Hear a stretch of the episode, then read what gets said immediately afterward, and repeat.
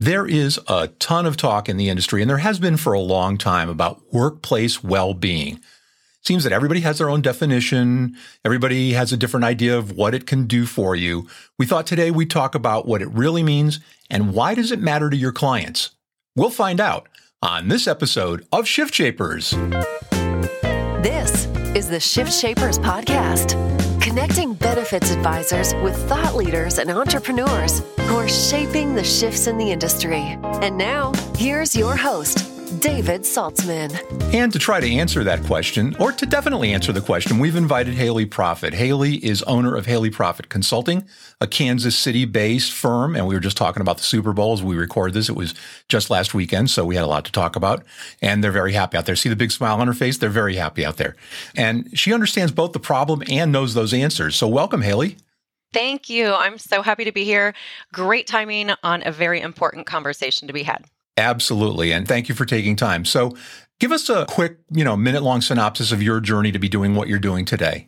Sure. I'm very blessed to have been in this industry for nearly 20 years now, really watching the true evolution of workplace wellness and into well being and making a very distinct correlation between high performing cultures, how we engage employees, how we assess the workplace and meaningful work that is happening there to ultimately live happier, healthier lives. And so, what's your CV? I mean, do you come to this just with 20 years of knowledge, or is this something you studied, or?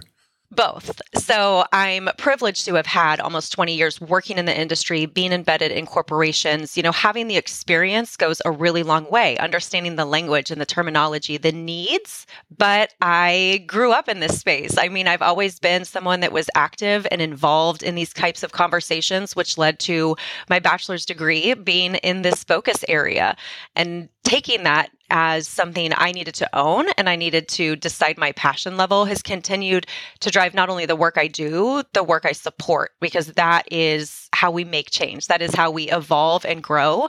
And ultimately, you know, what I'm focusing on is helping a workplace drive healthy people, drive healthy teams, healthy leadership, which then influence cultures in our communities and ultimately that healthy community. And that's huge. So you you started by talking about terminology. So let's level set for the audience. What is, if there is one overarching definition of well being in the corporate sense, in the workplace sense, what is it?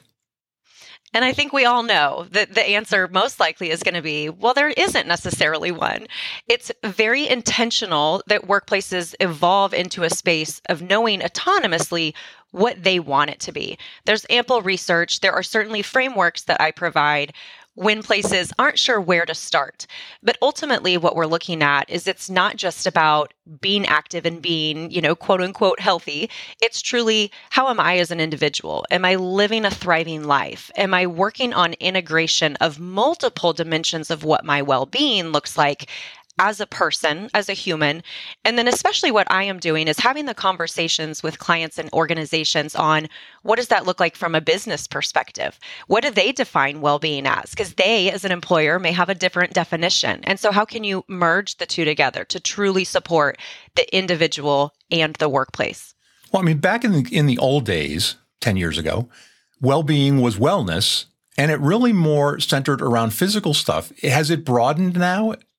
You know, what I would say to that, David, is really it's been similar all along, but what we're seeing is it's the acceptance of using, again, I'm going to go back to language, using language around holistic well being in the workplace. When you think 10, 20, 30 years ago, and it was the standard wellness program, you know, the language wasn't necessarily focused on things as much like happiness, or it wasn't focused as much on that holistic care, whole person mentality.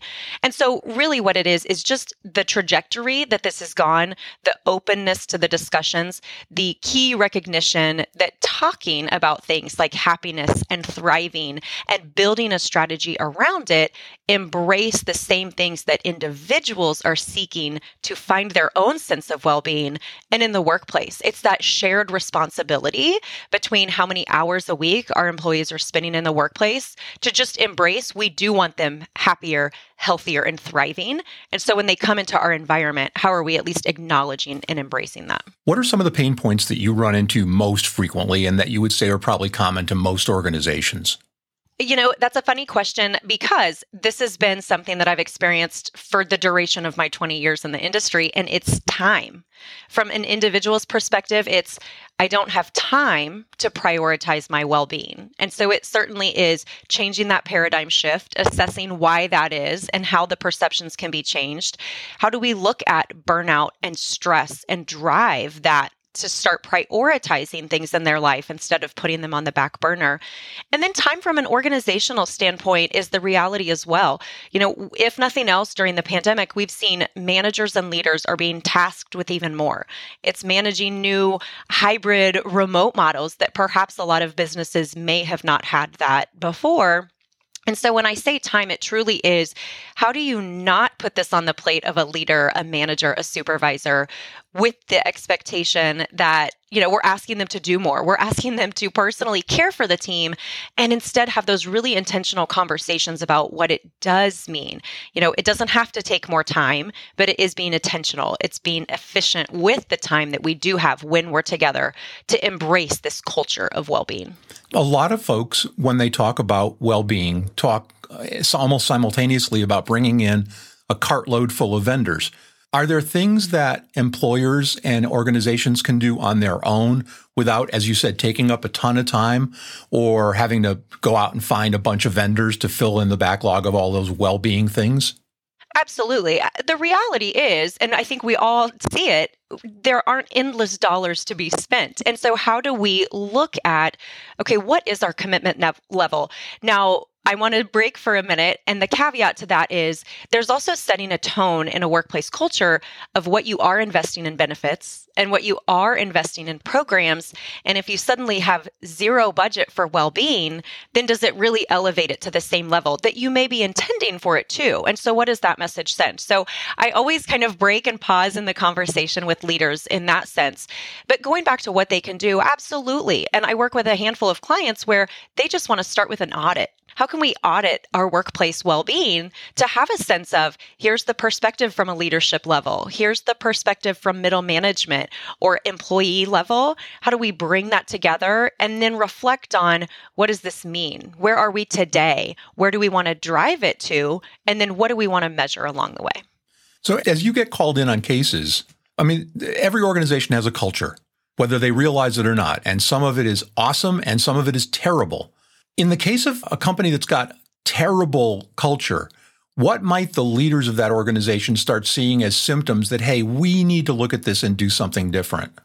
You know, I absolutely agree with you, David. You know, one of the best things that a leader can take in is what is that water cooler talk? What's the talk outside of the office? To your point, culture's there, whether you address it, whether you are setting it as a priority and have actionable tasks that you're outlining to achieve the culture that you want. It needs to be intentional and meaningful.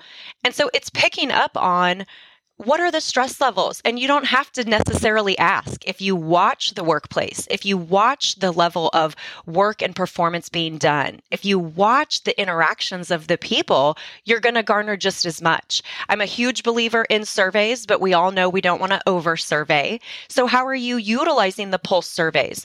And if that isn't a place that you're at, by simply, I always say it's listen to learn if they're listening in the workplace, they're going to pick up on all of these things. And if there isn't a, a place of trust and care and compassion and empathy in the workplace, it's going to be really hard to ask for the feedback because they're either not going to be transparent and upfront or you're not going to get the most honest feedback from them. So, how can you just start to listen? How can you have focus groups? Is another really successful way of achieving that.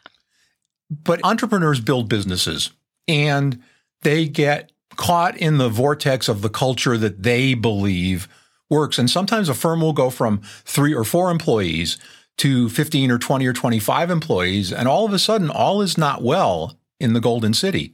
If I'm an entrepreneur, if I'm an employer who's built this business, what do I start seeing? What's that behavior that I might expect to see that would trigger me to go, boy, something's rotten in Denmark. I got, I've got to work on this. I've got to call in somebody like Haley and, and help us get out of this mess. Because as I add my next 20 employees, it's going to become even worse. You know, I'm going to go back to language. It, what is the language the workplace is using? And if you're hearing things or seeing things that aren't in alignment with the culture that you want, how do you change that? How do you begin to address it? Not only what is the leadership language and what are you hearing from the leaders, but what's the language from the employee? And then we all know language is also translating into the behaviors. What are we seeing? Are they coming in right at the start of the day and leaving at the very end of the day? Is it sitting in that office by themselves? You know, what about body language are we starting to pick up on too? How's the connectedness in the office? I mean, if organizations are really saying that their people are their greatest asset, then if poor well being is directly impacting their performance, it is conversely impacting the business's performance. And that is part of this culture discussion. I know for a lot of businesses, culture and engagement are a very different pillar than perhaps well being. And really, for me, the philosophy and the work I focus on is more about how do you start to blend the two? How is well being supportive, supplementary to enhancing the culture, maintaining the culture if you have a great one, but also recognizing culture and engagement don't stay the same forever. They are an evolution. Mm. That's okay. It's a great thing. So, this isn't about we're laying the foundation, here's our goal. Once we achieve it, we're done focusing on it. So, how does that strategy continually evolve? So, you wouldn't necessarily say that culture is downstream from well being. What you're saying is they're kind of two parts of the same thing? Absolutely. I see them as two rivers that are merging together. And how do you enhance both of them by leveraging either in the given moment an opportunity that you need to? A lot of times we hear folks talk about, especially if you're an advisor and you're talking to the C suite, we hear them talking about, okay, what's my ROI on this? And another measure that I know you use is VOI. Explain what those are, explain why they matter to executives and how you track them. To say, hey, if we make this change, how am I going to know it's actually done what we intended it to do? Besides, maybe employees don't grumble or dash out the door all at once at 5 p.m. Yeah, absolutely. You know, VOI isn't necessarily a new concept. I will say it's a little bit newer for businesses that wholeheartedly are embracing it and running with it. It's taking some time for businesses to catch on in that. Explain VOI to our audience. Absolutely. So that's more about the value on investment. You know, you had asked, how do you prove the ROI? How do you track the ROI? And it's an absolutely valid, needed, necessary business approach to any program, well being or other. But with value on investment, it's looking at if you are implementing language that is supporting a culture of well being, a culture of care, your value is you are reducing the odds of burnout. You're reducing the additional stress, workplace stress. You are reducing worry, anxiety, perhaps depression, if that's applicable in the workplace. So it's more about that value that you're bringing. I would also, you know, challenge it's more about the performance and productivity in a holistic measure. So looking at do we have purposeful benchmarking that we're following? You know, there's something to be said for organizations, and there are tremendous organizations very successful in this space that are not caught up in only looking at medical plan reduction, pharmaceutical reduction. It truly is more powerful metrics that they're looking at and KPIs that are different in this side of the pandemic. You know, we can't necessarily use those same measures we were pre pandemic. So when you talk ROI, it needs to be really intentional what's the why for it? And it's safe to ask. You know, I get challenged a lot on, but we asked you to prove the ROI. Why are you asking me? Because first, the organization needs to know this is why we need the value. Is it financial? Is it cultural? Is it engagement in language? Is it retention of our employees? So you do need to be very clear on the paradigm of why is ROI part of the conversation? And perhaps if there isn't some clarity, that's when you begin to consider that VOI approach. Can you give us an example from your practice of a, of a, firm that you went into that, that really had a serious problem and what it, how it manifested and what it looked like both on the on the management and employee side and, and how you overcame some of that? Sure. You know, there's a great group that I've been working with, and the focus is definitely around mental health. Not a surprise. We're seeing that all over the place, and it's a great thing to be focusing on. Mm. But when we drilled down with leadership on what was it, it was more a fear based, we need to do this, we need to talk about it. And when we hosted some focus groups, we actually found that from an employee level, They just wanted to know they could come to the workplace. So here's what happened the paradigm was the managers felt they had to fix something and have an answer and know how to address mental health mm. as a manager, supervisor, leader. And all the employees wanted was the safety to come to work and say, I'm really struggling today. Here's what's going on. You know, there's this misconception in the workplace right now that you can't show up and talk about those things. You can't show up and share personal experiences and personal stresses without being judged that's a whole different conversation. We can have a whole different podcast on oh, what sure. psychological Absolutely. safety means. But really, what this workplace did was hear their people. As much as I talked about influencing that language, they just heard what they needed. And then we were able to create well, here's some opportunities for outlets that we can build internally to support them ongoing the manager doesn't need to be the be all end all solution, but can they be an outlet and sounding board? And so, what that workplace did at the end was reflect on we had manager trainings, we had employee trainings, we had focus groups. And at the end, when we asked once again how they felt about the workplace, it was that safety piece. And so, I share that example, David, because it really alludes to well being is so broad, and every workplace, again, I go back to that audit perspective if they're not asking, if they're not paying attention and having that audit occasionally, it's really hard to notice where you need to spend the time. And then it's way more work when you're downstream. No question. So, how has the remote workplace affected what you do and the need to reach out and create that culture in which people do feel safe and comfortable and not feeling as though they're doing something bad by working from home or working remotely? Because, I mean, with my clients in my consulting practice, we see it as a great thing because now you're not limited to hiring from within a driving distance of your bricks and mortar location. You can hire people worldwide. But it does put different stresses on what you do, doesn't it? Absolutely. It certainly does. And it's different, not just for what I do and what I'm providing to these organizations and businesses, but it's how the businesses reflect on the scenario too it is needing to look at it from a multi prong approach in terms of is there connectedness? Is there safety? Is there trust? Is there care and compassion? I mean, the reality is it's three years. We have all, uh, three years feel like a lifetime. You know, I, funny side story, we were talking about the Super Bowl. So many individuals at the parade in Kansas City this week referenced the Super Bowl parade from 2020 as last year you would consistently be in conversation and say, When I saw you here last year, and to the point of, the pandemic was long. We're still fighting this, you know? And so, from a workplace, how do you begin to assess if we're in hybrid, if we're in remote? How did these become opportunities? I intentionally use language that isn't just looking at challenges and problems. What are these opportunities? Mm-hmm. How can we glean something to learn from this to evolve and grow? You know, people in the workplace right now are wanting trust. They're needing the care and compassion. And I do understand that that sounds like it's asking more of leaders.